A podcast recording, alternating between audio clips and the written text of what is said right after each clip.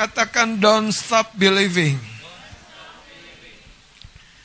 Ada banyak waktu saudara ketika kita mengejar tujuan hidup kita, menggapai pengharapan kita, kita mungkin sudah terlalu lelah, kita mungkin juga terlalu jenuh, dan seolah-olah itulah titik penghabisan di mana kita berkata, sudah, sudah selesai. Aku tidak mau lagi berjuang.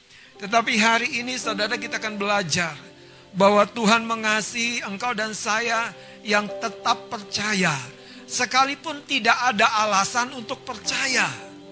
Engkau dan saya yang tetap berpegang teguh kepada pengharapanmu. Sekalipun tidak ada dasar untuk berharap. Itu sebabnya 24 tahun kita berjalan di dalam iman kita, di dalam keluarga rohani kita, betapa engkau dan saya adalah pribadi-pribadi yang tidak pernah berhenti Tuhan sedang bangun. Ya, Tuhan sedang mengokohkan sesuatu, yaitu imanmu. Karena dengan imanmu itu engkau akan menggapai apa yang tidak mungkin digapai oleh kemampuan manusiawimu. Dengan imanmu itu engkau akan menerima apa yang tidak mungkin engkau terima dengan pengetahuanmu dengan kemampuan manusiawimu saudara. Kenapa? Karena imanmu yang membuat Tuhan yang selalu dan senantiasa berpihak bahkan bersama denganmu akan bekerja mendatangkan kebaikan dan keuntungan bagi kehidupanmu. Katakan amin. Haleluya. Tepuk bahu kanan kirimu katakan don't stop believing. Mari kita akan lihat saudara dalam Markus pasal yang kelima ayat 35 sampai 36. Markus pasal yang kelima ayat 35 sampai 36 saya akan baca buat Bapak Ibu Saudara dan jemaat Tuhan yang di tempat ini maupun yang di rumah. Mari saya berdoa Tuhan sendiri yang mempunyai firman yang akan memberi nyala terang di dalam hatimu melalui firman itu. Sehingga sekalipun jalanmu di depan seolah-olah gelap seolah-olah buntu. Tetapi oleh firman itu engkau akan menemukan cahaya. Engkau juga akan menemukan caranya men mencapai tujuanmu. Saudara, hidup kadang-kadang tidak selalu berpihak kepada kebaikanmu. Tetapi saya mau beritahu saudara, ada satu pribadi yang lebih besar daripada hidup itu sendiri. Bahkan dia yang menciptakan kehidupanmu dan merancangkannya. Yaitu Tuhan yang selalu berpihak kepada kebaikanmu. Saudara Markus 5, 35, 36, saya akan baca. Ketika Yesus masih berbicara, datanglah orang dari keluarga kepala rumah ibadat itu dan berkata, Anakmu sudah mati. Apa perlunya lagi engkau menyusah-nyusahkan guru? Ini sebuah statement yang disampaikan dari sebuah realitas. Kadang orang berkata, bagaimana kita bisa mendustai realitas? Tuhan tidak membawa engkau dan saya untuk menyangkali bahkan mendustai realitas. Tetapi Tuhan mau membawa Anda dengan imanmu itu untuk melampaui realitas itu. Itu sebabnya saudara dari dua ayat ini Tuhan mau mengajar kita jangan berhenti percaya Sekalipun orang-orang terbaik terdekat dalam hidupmu belum sepaham dengan imanmu, belum berpihak kepada imanmu, tetapi Tuhan yang berjalan bersama dengan engkau, ketika engkau memulai langkah imanmu, Dia selalu ada di pihakmu. Mari lihat saudara ayat yang berikutnya. Tetapi Yesus tidak menghiraukan perkataan mereka dan berkata kepada kepala rumah ibadat itu, "Jangan takut, percaya saja. Jangan takut, percaya saja." Saudara, sering kali ketika kita melihat realitas hidup kita, kita mulai akan mudah sekali menyetujui bahwa itulah akhir dari cerita hidupmu dan hidupku. Tetapi saya memberitahu ada kabar baik dari Tuhan yang sudah bangkit dan keluar dari dalam kubur. sudah menyatakan kemenangannya bahkan bukan hanya atas sakit penyakit, tetapi atas maut sekalipun dengan membuktikan kuburnya kosong, saudara. Apakah engkau dan saya hari ini bertuhankan masalah? Apakah engkau dan saya hari ini bertuhankan account bankmu yang ketika makin surut, makin kosong dan kau berpikir bahwa rasanya tidak ada lagi harapan untuk memulai dan melangkah ke depan. Tapi saudara saya kasih kabar baik bahwa Tuhan melampaui rekening bankmu, Tuhan melampaui pekerjaanmu, Tuhan jauh melampaui itu semua. Beri tepuk tangan bagi Tuhan Yesus yang baik. Sebab kita mencatat satu kali. Yesus dengan Petrus terjebak dalam sebuah keadaan. Dia dituntut untuk membayar bea atau pajak bait Allah. Dan tidak ada bendahara yang bersama dengan dia. Tapi Yesus dengan hikmat oleh roh di dalam dirinya berkata kepada Petrus, Petrus pergi mancing ke danau, bukan danau yang lain, tapi danau yang biasa di mana engkau memancing. Dan ikan pertama pada mulutnya, engkau akan menemukan uang. Dan uang itu cukup untuk membayar, bukan hanya untuk aku, tapi untuk aku dan engkau, kata Yesus. Dan itu sebuah keajaiban di alam natural. Dan itu sebuah keajaiban tentang perkara-perkara keuangan Saudara, apalagi bagaimana lagi Tuhan mau membuktikan bahwa dia mampu mengendalikan hal-hal yang tidak mungkin dikendalikan oleh perhitungan manusiawimu. Jangan anggarkan, jangan sandarkan kepada perhitungan-perhitungan manusiawimu. Sandarkan kepada Tuhan yang menjadi sumber satu-satunya. Bukankah ketika engkau memperoleh pekerjaan, engkau tahu ini dari Tuhan. Jangan ingkari itu dan berfokus kepada pekerjaannya. Tuhan belum berhenti menulis buku tentang kehidupanmu bersamamu. Tapi kalau engkau berhenti bersama dengan dia, dia tidak mungkin menulisnya sendirian. Sejarah tentang kehidupan orang-orang yang besar, orang-orang yang hidupnya bermakna, orang-orang yang hidupnya berdampak ada di dalam dirimu ada di dalam dirimu, ada di dalam dirimu. Sekalipun pada realitasnya, engkau dalam beban keuangan, engkau ada dalam beban sakit penyakit, engkau ada dalam beban keluarga, tetapi Tuhan mampu membuat dan mengubahkan semuanya itu. Katakan don't stop believing. Yesus berkata kepada pria kepala rumah ibadat itu, Jangan takut, percaya saja. Saudara sering kali Tuhan memakai sebuah bahasa yang tidak relevan dengan kondisi kita. Tuhan yang kubutuhkan sebuah kepastian. Tapi Tuhan bilang percaya saja. Banyak orang kecewa sama Tuhan karena masalah dia tidak mau menyelaraskan isi pikiran dan hatinya, perasaannya dengan hatinya Tuhan. Tuhan lebih disukakan oleh hati yang percaya ketimbang oleh mujizat-mujizat yang bagi dia teramat sangat mudah untuk mengerjakannya. Tapi ketika dia mendapati hatimu percaya, Alkitab berkata Ibrani 11 ayat 6, tidak ada seorang dapat menyenangkan, menyukakan hati Tuhan tanpa iman. Saudara, kalau kita lihat di dalam Alkitab, bahkan di dalam kehidupan ini, pergulatan kehidupan orang-orang hebat, bahkan orang-orang yang sederhana sekalipun, yang tinggal, yang hanya mencari, hanya cukup untuk makan sehari. Saya mau beritahu itu, saudara. Pergulatan orang-orang yang hebat, yang besar, bapak-bapak seperti Pak Erick Thohir, seperti Pak Jokowi, bahkan seperti orang-orang yang tidur tidak ada atap, tidak ada alas. Itu masalahnya, pergulatannya. Saya mau beritahu saudara. Itu ada di seputar bagaimana dia mengetahui tujuan kehidupannya. Karena seorang yang tidak punya tujuan dalam kehidupannya sama seperti seorang pelancong. Bu mau ke mana bu? Ya ke mana aja sih. Mbak mau ke mana? Ke Solo? Ya kalau Jogja ada yang ngajak aku Jogja mau. Haleluya. Om mau ke mana om? Makan apa? Ya terserah sih. Apa yang enak.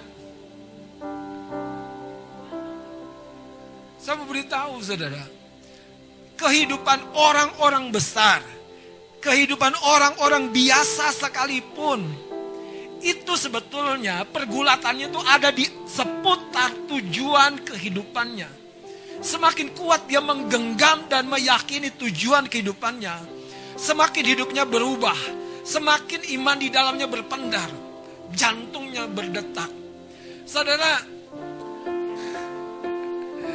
Jam 5 kurang bunyi atau belum alarm dan jantung saya berdetak. It's time to worship. It's time to pray. Kenapa? Karena itu tujuan hidup saya. Orang yang nggak tahu, nggak punya tujuan hidup dalam imannya, ya terserah bangunnya lah. Anda berkuasa atas tubuh Anda, bukan orang lain bukan masa lalu, bukan yang lain. Bahkan kalau boleh saya katakan jujur saudara, Tuhan terbatasi kuasanya oleh diri kita sendiri. Makanya ketika ada keluarga dari kepala rumah ibadat yang menyusul dia Sementara kepala rumah ibadat itu sedang jumpa dengan Yesus. Memohon pertolongan Yesus. Dan Yesus mau ke rumah kepala ibadat, rumah ibadah itu. Apa yang dia katakan? Ngapain menyusah-nyusahkan guru? Saudara, manusia bergerak berdasarkan ekspektasinya. Apa yang kau harapkan hari ini terjadi? Saya mengharapkan keajaiban. Saya mengharapkan mujizat. Saya mempercayai sementara ibadah dimulai, sementara firman diberitakan, sementara pelayan kita adakan. Tuhan sedang bekerja dalam hati setiap jemaat Tuhan. Membangkitkan saudara, menyalakan kembali api. Untuk melihat hidup ini saudara tidak berhenti karena covid. Hidup ini tidak berakhir saudara karena pandemi. Hidup ini tidak berakhir saudara karena hal-hal yang realitas yang kita lihat secara kasat mata. Tapi hidup ini ditentukan dari berapa banyaknya engkau mengizinkan Tuhan tetap saudara membakar hatimu, rohmu dengan firmannya.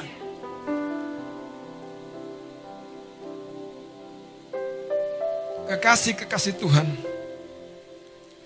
Yesus menjumpai seorang yang biasa, yaitu siapa? Nelayan ikan. Yang kemudian dipanggil menjadi muridnya, yaitu Simon Petrus yang menarik dari seorang seperti Simon Petrus sebelum memulai pemuridannya, sebelum dilantiknya jadi rasul, Yesus berkata, "Kamu akan kujadikan penjala manusia."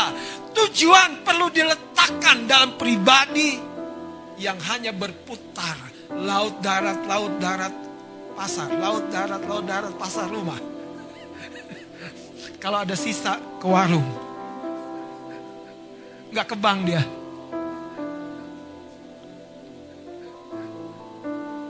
Tapi saudara, tiba-tiba hidup berubah drastis. Bayangkan dari kehidupan yang monoton, jenuh banget saudara. Tiba-tiba berkeliling dunia. Tiba-tiba melihat 3000 jiwa diselamatkan. Tiba-tiba Petrus yang sehari-hari hanya melempar jala, melihat ombak, saudara melihat laut, melihat perahu. Tiba-tiba harus melihat kerumunan manusia memandangi dia. Dan dengan mata terbelalak orang-orang itu mendengar perkataan orang yang biasa itu. Dan itu dimulai dari sebuah tujuan besar yang Yesus letakkan. Kamu akan kujadikan pertanyaannya buat kita. Sudahkah kau mengetahui tujuan besar yang Tuhan letakkan dalam hidupmu? Banyak orang hanya ingin menyelesaikan setiap hari. Saudara, terlalu sederhana engkau dijadikan hanya untuk menyelesaikan setiap hari. Hanya untuk memberi makan satu mulut, dua mulut, bahkan tiga mulut. Tuhan punya tugas lebih besar daripada itu. Itu sebabnya ketika bersama-sama dengan muridnya, Filipus datang sama Yesus. Dan Yesus bilang, kamu yang harus beri makan mereka 5000 jiwa. 5000 jiwa. Filipus kalkulatornya saudara kenceng. Dihitung.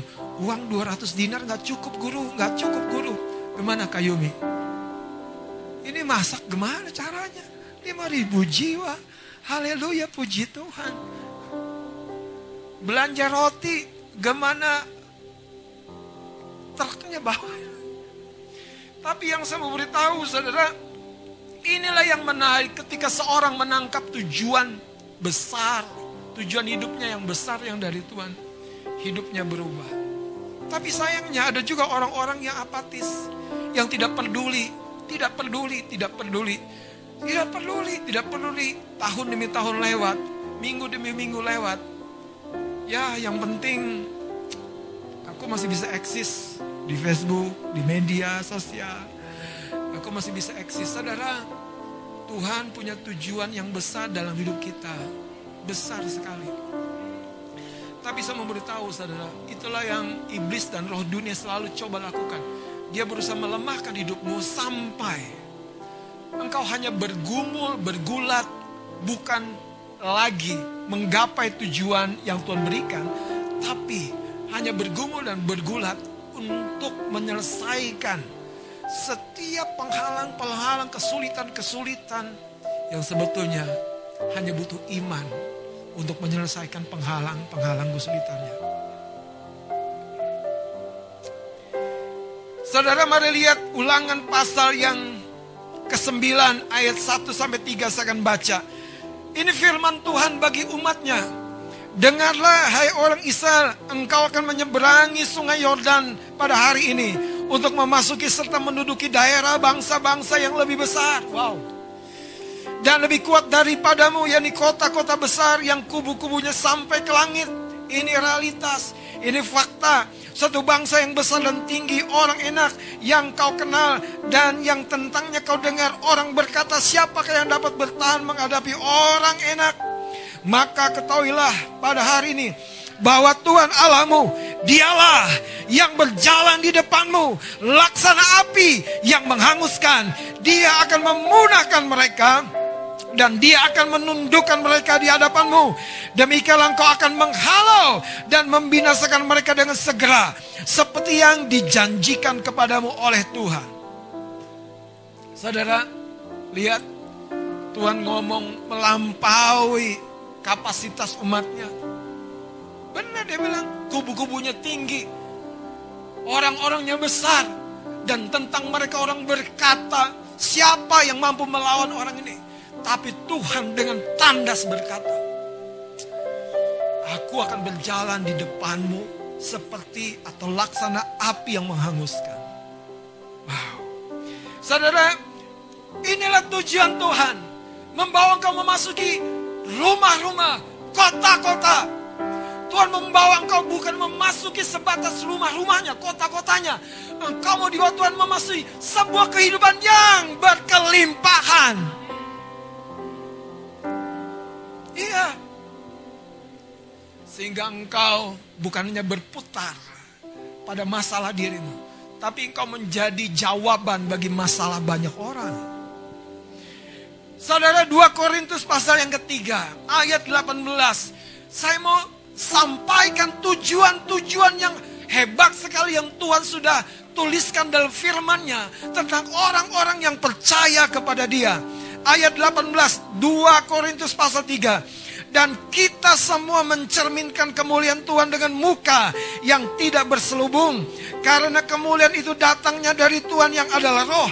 Maka kita diubah menjadi apa? menjadi serupa dengan gambarnya, dengan image-nya, dengan rupanya. Supaya ia anaknya itu yaitu Yesus Kristus. Sorry, ayat yang ke-18 bagian akhir. Dalam kemuliaan yang semakin besar. Jadi Tuhan membawa kita dari kemuliaan kepada kemuliaan. Hidup yang seperti apa yang dikatakan dari kemuliaan kepada kemuliaan. Wow.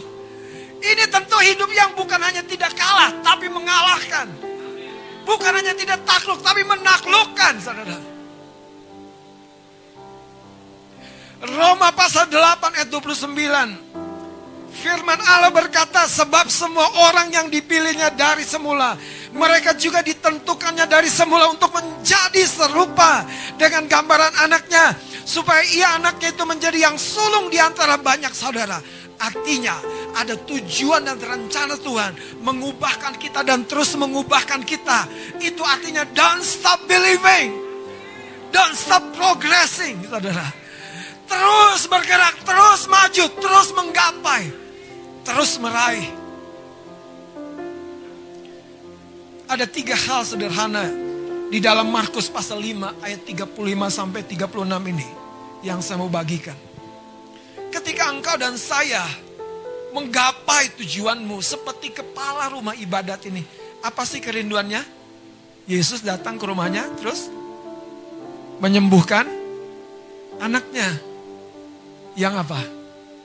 Yang sekarat saudara. Sakitnya sudah begitu kronis. Makanya tidak ada kata terlambat bagi orang yang percaya.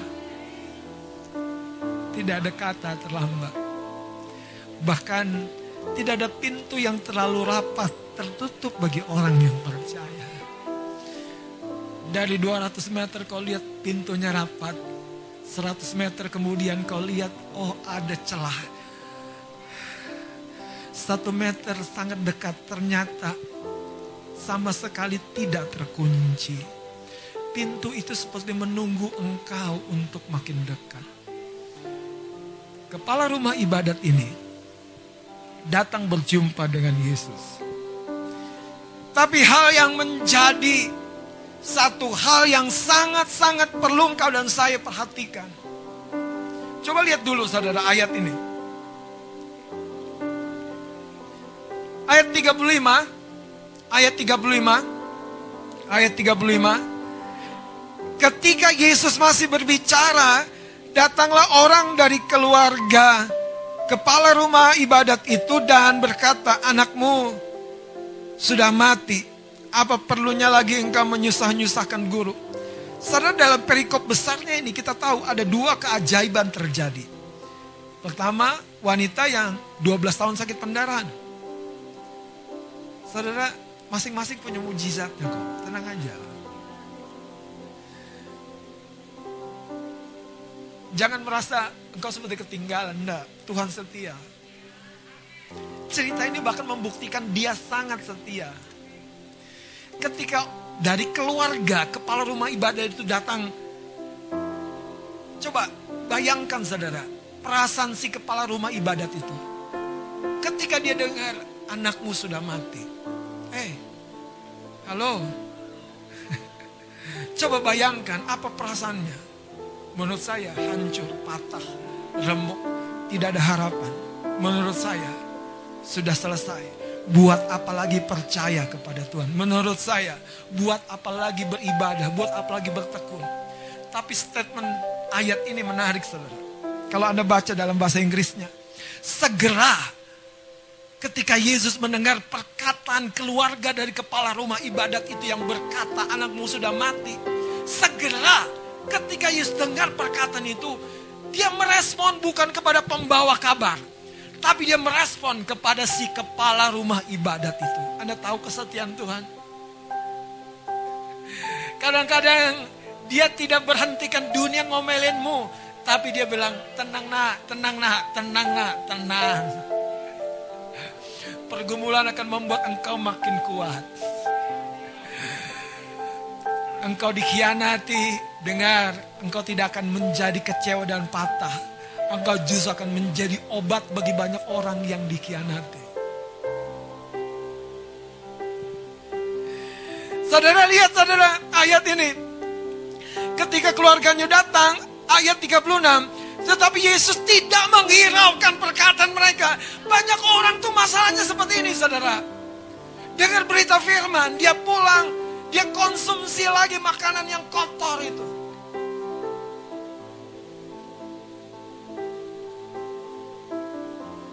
Ada seseorang menceritakan mimpinya. Dia bangun dari kepalanya seperti ada kecoak-kecoak banyak. Saya bilang tahu nggak? Itu pikiran sia-sia. Keluar lari dari pikirannya. Anda tahu kalau Anda biarkan konsumsi Anda begitu kotornya, itu kecoa masuk di otak Anda. Dan itu pikiran yang sia-sia. Itu gambaran di alam roh, saudara. Bayangkan kotor sekali, banyak. Makanya waktu keluarganya datang, Yesus berkata, jangan takut, percaya saja. Jangan takut, percaya saja. Saudara, ada seorang anak, satu ketika diajak papanya ke rumah sembahyang. Dan ketika dia pulang, dia berkata kepada papanya begini, Pak, aku nggak mau lagi datanglah. Sembayang-sembayang capek. Lihat tuh, orang-orang yang pakai baju agama. Orang-orang yang kayaknya sembayangnya rajin. Suka ngegosip.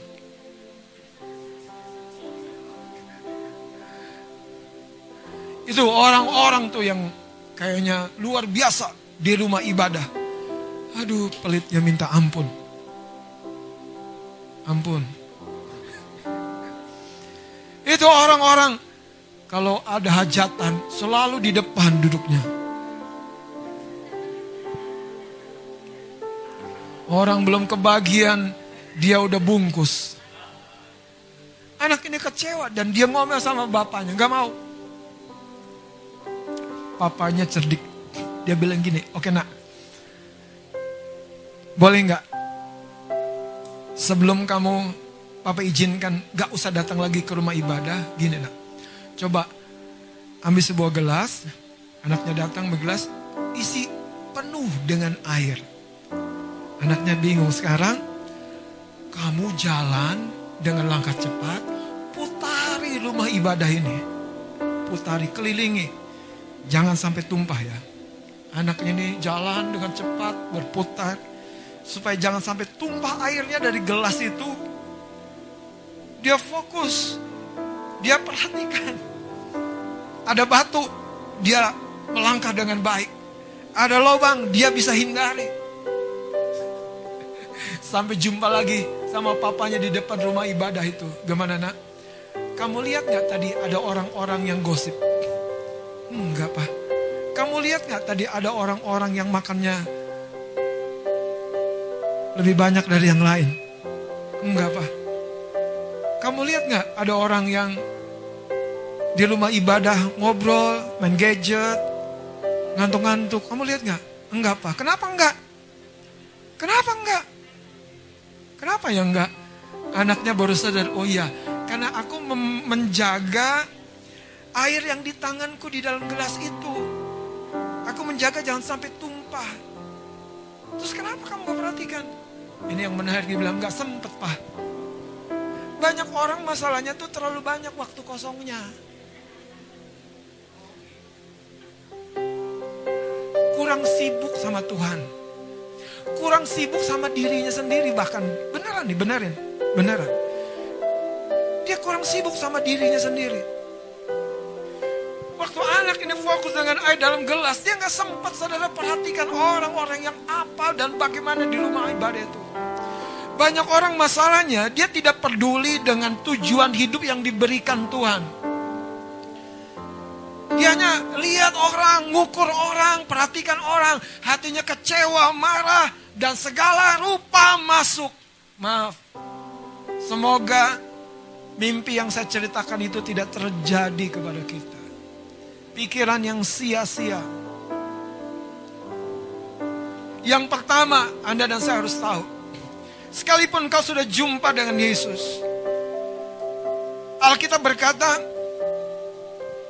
engkau tidak akan tidak mengalami tantangan. Selalu akan ada masalah.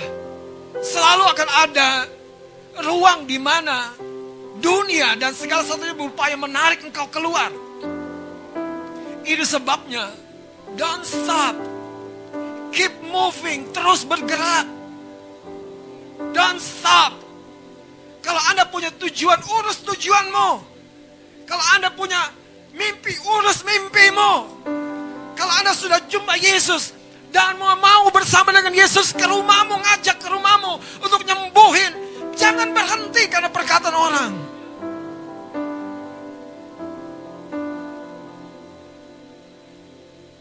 Saudara, banyak orang mau hidup di era yang serba instan. Makan masukin microwave, jadi panas hangat telan. Kalau nyalain kompor, taruh air, pegang penggorengan, no way. Itu zaman babe-babe gue. Itu zaman eyang mbah gue. Itu zaman opung. Sekarang pijit tombol dong, Pak. Sama beritahu saudara. Memahami proses itu penting. Itu yang membuat engkau tangguh menghadapi tantangan. Yang kedua, saudara. Dalam Markus pasal 5, 35-36 ini. Tuhan mau mengajarkan kita bukan hanya mengetahui bahwa ada tantangan. Tapi engkau perlu fokus. Anak ini, fokus. Fokus. Tuhan ingin engkau fokus kepada janjinya. Tuhan ingin engkau fokus kepada dirinya, pribadinya.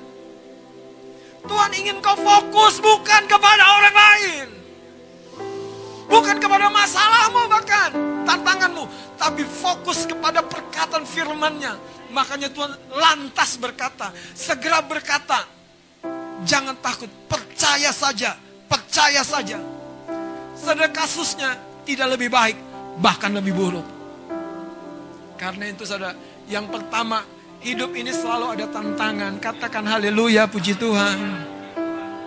Tantangan gak usah diundang, dia akan datang. Tantangan gak usah dipercayai, dia akan memanggil. Yang perlu kau lakukan, siap sedia. Katakan be ready. Yang kedua, Anda harus fokus. Fokus kepada firman. Fokus kepada janji Tuhan Fokus kepada tujuan hidupmu. Jangan fokus kepada orang lain yang tinggalin Tuhan. Dan lain-lainnya sehingga engkau pengen ikut-ikutan. Yang ketiga saudara, ini yang paling penting. Anda perlu tahu, ini konsep Tuhan yang menarik. Kita lihat Markus pasal 5 ayat 35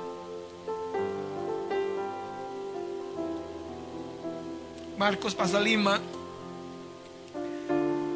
Saya menjumpai saudara. Ketika keluarganya datang dan berkata anakmu sudah mati. Ada kepiluan. Makanya lantas Yesus menghiraukan perkataan orang itu. Sebaliknya berkata kepada kepala rumah ibadah itu. Jangan takut percaya saja. Lihat ayat 37-nya saya akan baca sedikit. Markus 5:37. Lalu Yesus tidak memperbolehkan seorang pun ikut serta kecuali Petrus, Yakobus dan Yohanes saudara Yakobus. Mereka tiba di rumah kepala rumah ibadat dan di sana dilihatnya orang-orang ribut menangis dan meratap dengan suara nyaring. Sesudah ia masuk berkata kepada orang-orang itu, "Mengapa kamu ribut dan menangis? Anak ini tidak mati tetapi tidur." Saudara, menarik sekali perspektif Tuhan Bagaimana Anda memperspektifkan tantangan, masalah, kekurangan, sakit penyakit. Ini berkat. Terima kasih Tuhan. Ini batu pijakan, terima kasih Tuhan. Ini peluang, terima kasih Tuhan. Ini kesempatanku bercahaya, terima kasih Tuhan. Ayat 40 ayat 40. Tetapi mereka mentertawakan dia, maka diusirnya semua orang itu. Lalu dibawanya ayah dan ibu anak itu, yaitu siapa? Kepala rumah ibadat itu yang datang sama Yesus. Kok Yesus mau terus ya? Udah dibilang anaknya udah mati. Oke, saya lanjutkan. Masuk ke dalam kamar N41, lalu dipegangnya tangan anak itu, katanya tali takum yang berarti, hai anak aku berkata kepadamu bangunlah. Seketika itu juga anak itu bangkit berdiri dan berjalan. Wow. Saudara, kenapa Sadrak, Mesak dan Abednego tidak ditolong sebelum api yang dipanaskan tujuh kali lebih panas sebelumnya? Kenapa tidak dibela Tuhan sebelumnya? Kenapa? Saudara saya mau beritahu, Tuhan justru ini konsepnya. Dia ingin melihat hati yang percaya bukan keadaan aman, bukan keadaan mudah. Tapi ketika ketika engkau ada di tengah api sekalipun, ketika engkau ada di tengah badai tadi seperti film tadi pun, engkau tetap percaya. Bahkan di tengah doamu yang rasanya belum mendatangkan jawaban, tetap percaya. Don't stop believing. Markus 5, 35, 36, pesannya sederhana. Tetap percaya. Sekalipun anakmu sudah mati. Saya mau beritahu saudara, penyertaan Tuhan tidak ditentukan dari kebaikan keadaanmu. Dengerin saya, penyertaan Tuhan tidak diukur ditentukan dari kebaikan keadaanmu. Tapi ketika engkau tetap tahu dia sedang mempersiapkan keajaiban terjadi dan hatimu tetap ikut kepada dia, percaya kepada dia dan di sana engkau akan menyaksikan manifestasi dari kasihnya, manifestasi dari kuasanya akan mengubahkan keadaan hidupmu. Hari ini, apa yang membuat seolah-olah engkau ingin berhenti percaya? Apa? Keadaan, situasi, doa yang belum dijawab. Apa yang membuat seolah-olah engkau ingin berhenti percaya kepada rencana Tuhan? Rencana Tuhan bukan untuk saya. Apa yang hari-hari ini yang mem ingin membuat engkau tidak percaya, saudara? Kepada kuasa Tuhan, kehadiran Tuhan. Tiga hal prinsip mendasar yang perlu kita catat. Tetaplah percaya kepada rencana Tuhan. Tetaplah percaya kepada kuasa Tuhan. Dan tetaplah percaya kepada kehadiran dari kesetiaan Tuhan. Mari kita bangkit berdiri.